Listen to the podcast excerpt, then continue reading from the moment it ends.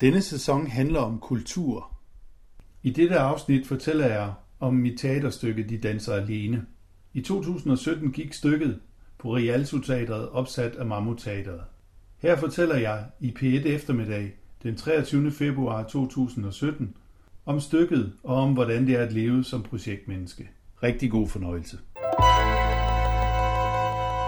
Vores samfund er bygget på midlertidige relationer, uvidshed og projekter. Vikaren er blevet reglen mere end undtagelsen, og vi hyres i projektansættelser, og i privaten forsøger vi at hive andre med ind i vores projekter.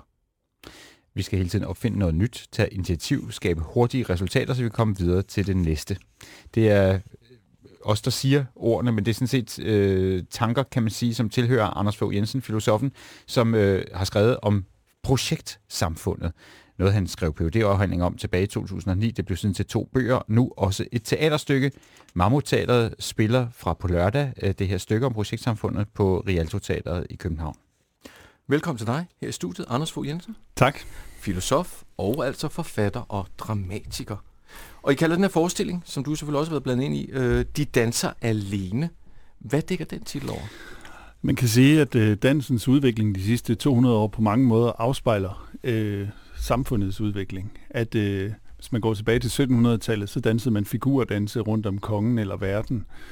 I løbet af 1800-tallet, der fik vi sådan nogle kodificerede pardanse som vals og mazurka og polonaise, altså det man lærte hos øh, fru Violet i Matador, ikke? så ja, ja. man kunne danse med, med, med de andre. Og så op igennem det 20. århundrede, der ser vi en udvikling hen imod den individualisme, som vi ser i dag, nemlig at man kommer længere og længere væk fra hinanden og længere og længere tilbage på hælene. Og så med tvisten i 60'erne, der slipper man hinandens hænder. Og der er det, relationen bliver åben. Øh, så man står nu på dansegulvet og, og ved faktisk ikke helt, hvem man danser med. Øh, eller man prøver at danse lidt med alle, og jeg har jo selv haft svært ved at svare mine forældre på spørgsmålet, når de spurgte, hvem dansede du med i går? øh, ja, lidt med mig selv, og lidt med væggen, ja. og lidt med alle Fordi de andre. på diskoteket, eller til ravefesten, eller et eller andet, så er det nærmest ja. bare det at danse, og det at være der med sig selv. Ja, men også det, at man skal komme med noget energi hele tiden. Altså man skal danne relationer ved at, at, at fyre den af, og man skal opretholde relationer ved at fyre den af, fordi den ikke er fixeret i fatningen. Og øh, det, det synes jeg er et, et meget godt billede på den samfundstilstand, vi har. Altså mm. den, øh, at, at, at aktivitet, at du har, du kan kun opbebære en relation, hvis du kommer med noget. Mm. Ja. Bortset fra, heldigvis så lærer de øh, på gymnasierne, ved i hvert fald lancier stadigvæk. Der, ja, der rører ja. man da trods alt stadigvæk. Det er en af de gamle danse, hvor, ja, man, er, hvor ja, der, man ja. er otte om at danse sammen Præcis. faktisk. Ikke? Men, Nå, men, men hverdagen, altså jeg kommer ikke så meget på dansegulvet. Hvad, hvad har det her med vores arbejdsliv, vores privatliv at gøre? Øh, jamen det ligner på mange måder det, at man, øh, altså hvor man, vi kan sige lidt groft, øh, at i gamle dage, der fik man en relation, før man fik et arbejde. Altså man fik et arbejde, så fik man en kollega, og så udførte man arbejdet. Nu der skal man hele tiden komme med noget, man skal komme med et initiativ, man skal komme med nogle øh, fornyelser, man skal komme med nogle idéer, ellers så glider man ud i kanten af sin arbejdsplads. Sammen i, i venskaberne er de er heller ikke altid bare bygget op. Hvis ikke man er, hvis man ikke er fed eller har noget at komme med, jamen så, så glider man ud. Single-livet er også et øh, eksempel på det, men selvfølgelig klart også øh, altså projektansættelser og vikar, der ikke vikarierer for nogen længere, men bare er en, Øh, et, et undtagelsessprog, hvor man egentlig omlyver, at man har øh, midlertidige strukturer. Hvad med dine egne erfaringer, som akademiker som dig? Hvad, hvad har du med erfaringer med, med projektsamfundet? ja, altså, jeg har jo mange erfaringer med projektansøgninger, men også den her, altså man kan godt sige, jeg i arbejdsmæssig sammenhæng har været en elsker inden for de gifte.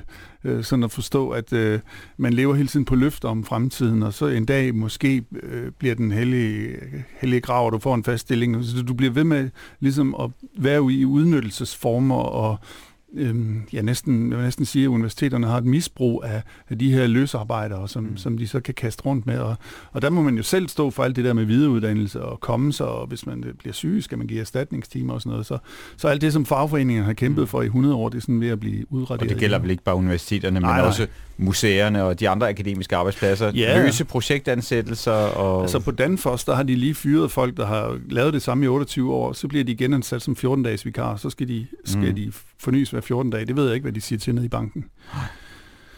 Og øh, hvad gør det ved os?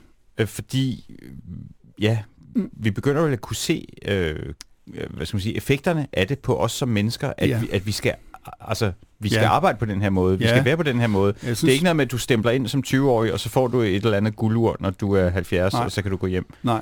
Altså, vi, vi, hver gang der sker noget nyt, så tager det noget tid, før vi ser konsekvenserne. Ligesom da vi fik solariet, så synes vi, det var fint, ikke? Men så med tiden, så ser vi, at det er nogle at det er uhensigtsmæssigt. Og på samme måde kan man også sige her, det vi begynder at se nu, det er nogle nye, form, nogle nye måder at gå ned på, altså nogle nye former for depression og burnout, som det hedder. Altså, at vi, for at kunne være i det her, for at overhovedet kunne spille med i det her spil, så skal vi byde ind på den her enormt positiv og engageret og tillidsvækkende og udadvendte måde hele tiden, og det kan man blive ufattelig øh, udmattet af.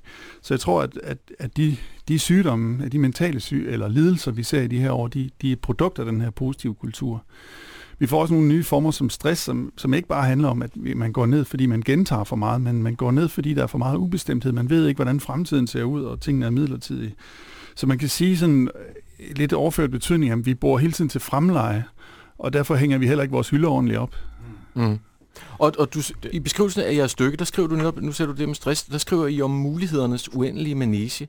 Er det det, der stresser os? Vi har alt for mange... Ja, vi har, vi har både alt for mange øh, muligheder, men vi ved heller ikke, om mulighederne er reelle muligheder. Altså det, der, der, er meget, der er nogen over et andet sted, der er gang i noget. Jeg prøver at byde ind der, og man byder ind mange steder, men man ved ikke, hvad er det, der bliver til noget. Så Mm. det er ikke bare sådan et, en åben palette, hvor man kan vælge, men det er faktisk også en, det er et samfund, hvor alt synes muligt, men hvor alt ikke er muligt.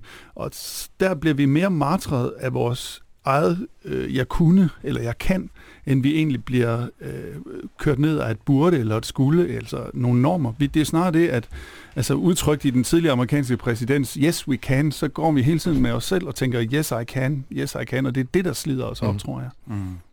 Jeg må jeg ikke bare byde ind. Jeg kom, du sagde det der med, at øh, vi hænger ikke hylderne ordentligt op, fordi mm. Vi, vi bor til leje eller til fremleje på en eller anden måde. Jeg kom bare til at tænke på øh, Brecht. Der, vi havde så meget med Brecht her i, i efteråret. Han skrev i tankerne om eksilets varighed. Han ved jo ikke, at han skal bo syv år i, øh, i Svendborg. Han tror, at han kan komme hjem øh, til Tyskland på en eller anden måde. Ikke? Han siger, slå ikke noget øh, søm i væggen, smid frakken på stolen. øh, hvem øh, gider bekymre sig for fire dage? Du kommer jo snart hjem igen. Mm. Altså, og sådan lever vi i vores øh, ja. Ja. liv, i vores øh, relationer, i vores arbejde og så. Ja. Vi ved ikke, om vi skal være her fire dage eller Nej, 40 og år. det her det er jo præcis også et lærestykke. De danser alene et lærestykke i, I manér. form- Ja, hvor jeg måske, hvad kan man lære der? Man kan sige, man kan lære, at hvordan fungerer projektsamfundet, men også, man kan også lære, hvad, hvordan, hvad, hvordan river det et menneske fra hinanden og være i det her. Så mit håb er, at man, man, altså der er en af personerne, der på et tidspunkt siger, at det er bedre at være misbrugt, end at være ubrugt. Øh, fordi dem der, dem, der bliver brugt, de er i omløb, og det er dem, der bliver brugt igen. Så Mm. mit håb er, at man kan se, hvordan man også selv er, går med til nogle udnyttelsesformer, som man måske ikke kan holde til i længden. Og så kommer der en stille revolution, efter folk har set det her. Det håber vi. Mange tak til dig, Anders Fogh Jensen. Og stykket hedder altså som sagt De danser alene og har premiere på lørdag er det øh, på Rialto Teateret på Frederiksberg her i København.